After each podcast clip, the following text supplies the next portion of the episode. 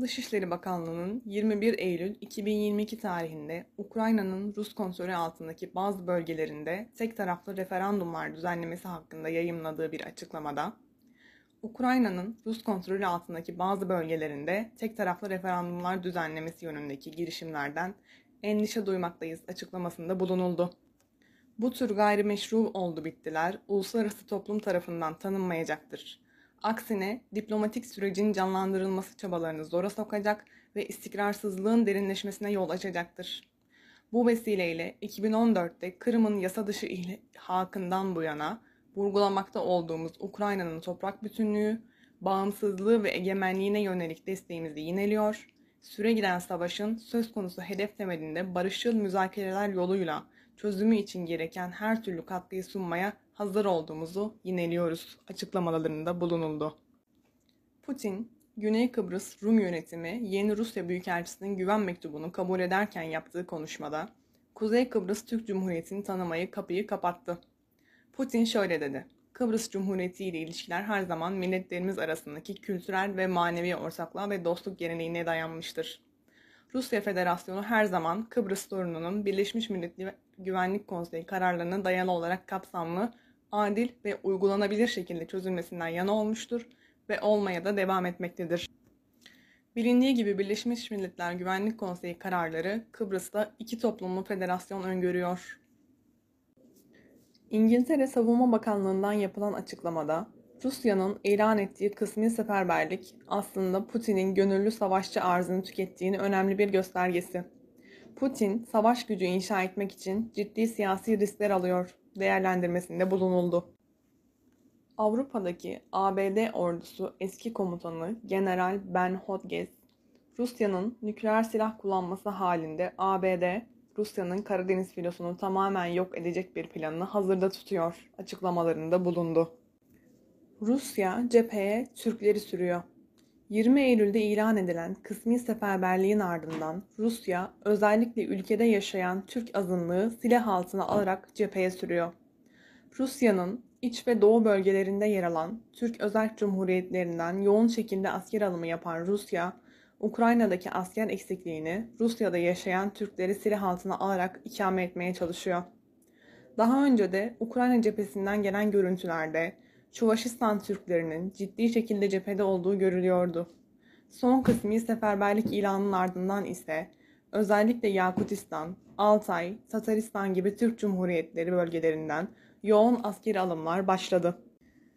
Yunanistan, Adalar Denizi'nin kuzeyinde 27 Eylül 1 Ekim arasında askeri tatbikatlar düzenleyecek. 26-27 Eylül'de ise Yunan donanması İspanyol savaş gemilerinin de katılımıyla gayri askeri statüdeki Kerpe, Rodos arasında yeni bir askeri tatbikat yapacak. Adalar Denizi'nde gayri askeri statüdeki 23 adanın tamamının statüsü, İkinci Dünya Savaşı öncesinden bu yana bozan ve bu adaların egemenlik devir şartını ortadan kaldıran Yunanistan, aynı faaliyetlere uluslararası destekle devam ediyor. Yunanistan'ın yayınladığı son askeri tatbikat alanları Navtex'ine göre Adalar Denizi'nin kuzeyi ve güneydoğusundaki gayri askeri statüdeki adalar yok sayılarak askeri tatbikat alanı ilan edilmiş durumda. ABD ve Yunanistan'ın politikalarını Türkiye gazetesine değerlendiren doçent doktor Cihat Yaycı, Dede Ağaç artık bir ABD deniz üstüne evrilmektedir. Bu Lozan dengesinde bozucu bir girişimdir dedi. ABD, GKR'ye uyguladığı silah ambargosunu 1 Ekim 2022'den itibaren geçerli olmak üzere kaldırdığını açıkladı. Tarih önemlidir.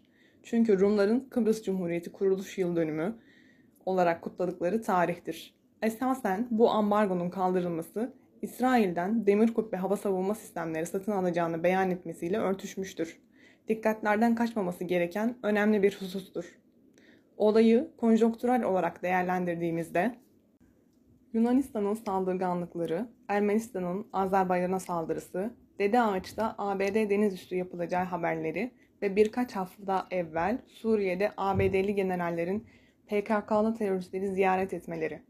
Yine ABD'nin ve Rusya'nın PKK'ya destek çıkması ve nihayetine gelinen noktada GKRY'nin silah ambargosunun kaldırılması büyük bir soru işaretidir. Bu durumların ışığında görünen şudur.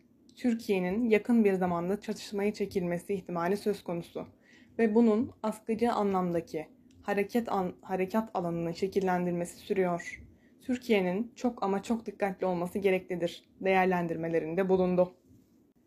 Müstafi Tümemiral, doçent doktor Cihat Yaycı, son dönemde ABD'nin Yunanistan'daki üslerinin sayısının artması, Dede Ağaç Limanı'nı genişletme girişimi ve Kıbrıs Rum yönetimine yönelik silah ambargosunun kaldırılmasına yönelik gelişmeleri Haber7.com adlı haber sitesi için değerlendirdi.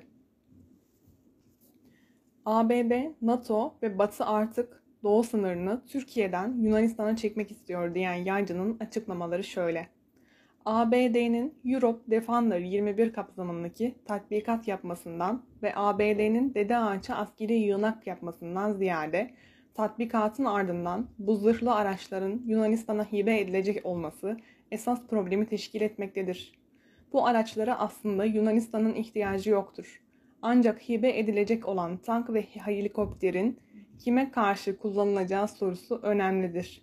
Hibe edilen teçhizatın taarruz nitelikli olması çok ciddi bir soru işaretidir. Değerlendirmelerinde bulundu.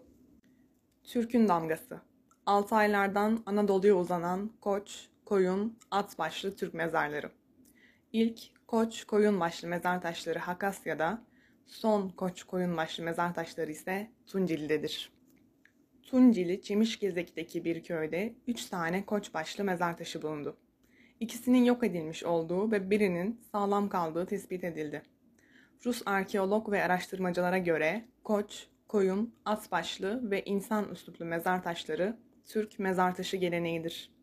Bu bilgiyi karalamaya çalışanlar ve itiraz edenler öncelikle Rus araştırmacılara cevap vermeli.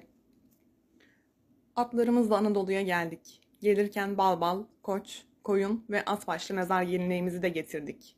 Bu geleneğimizin ilk örnekleri Sibirya'da, son örnekleri de Tunceli'de. Tunceli'de bu geleneğimizi yaşatanlara ve bunu tespit edenlere saygılarımızla. Türkdex Başkanı Doçent Doktor Cihat Yağcı 28 Eylül 2020 tarihinde şu açıklamalarda bulunmuştu. Cihat Yaycı iki tür diplomasi vardır. Birisi politik diplomasisi, onu dışişleri yapar.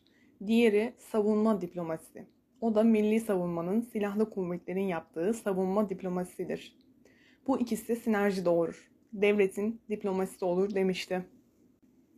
Türkdex Başkanı Müstafi Tümemiren Cihaz Yaycı 14 Eylül 2020 tarihinde Habertürk televizyonunda Teke Tek programında ben hep şunu söylüyorum. Devletler pragmatik davranmalıdır.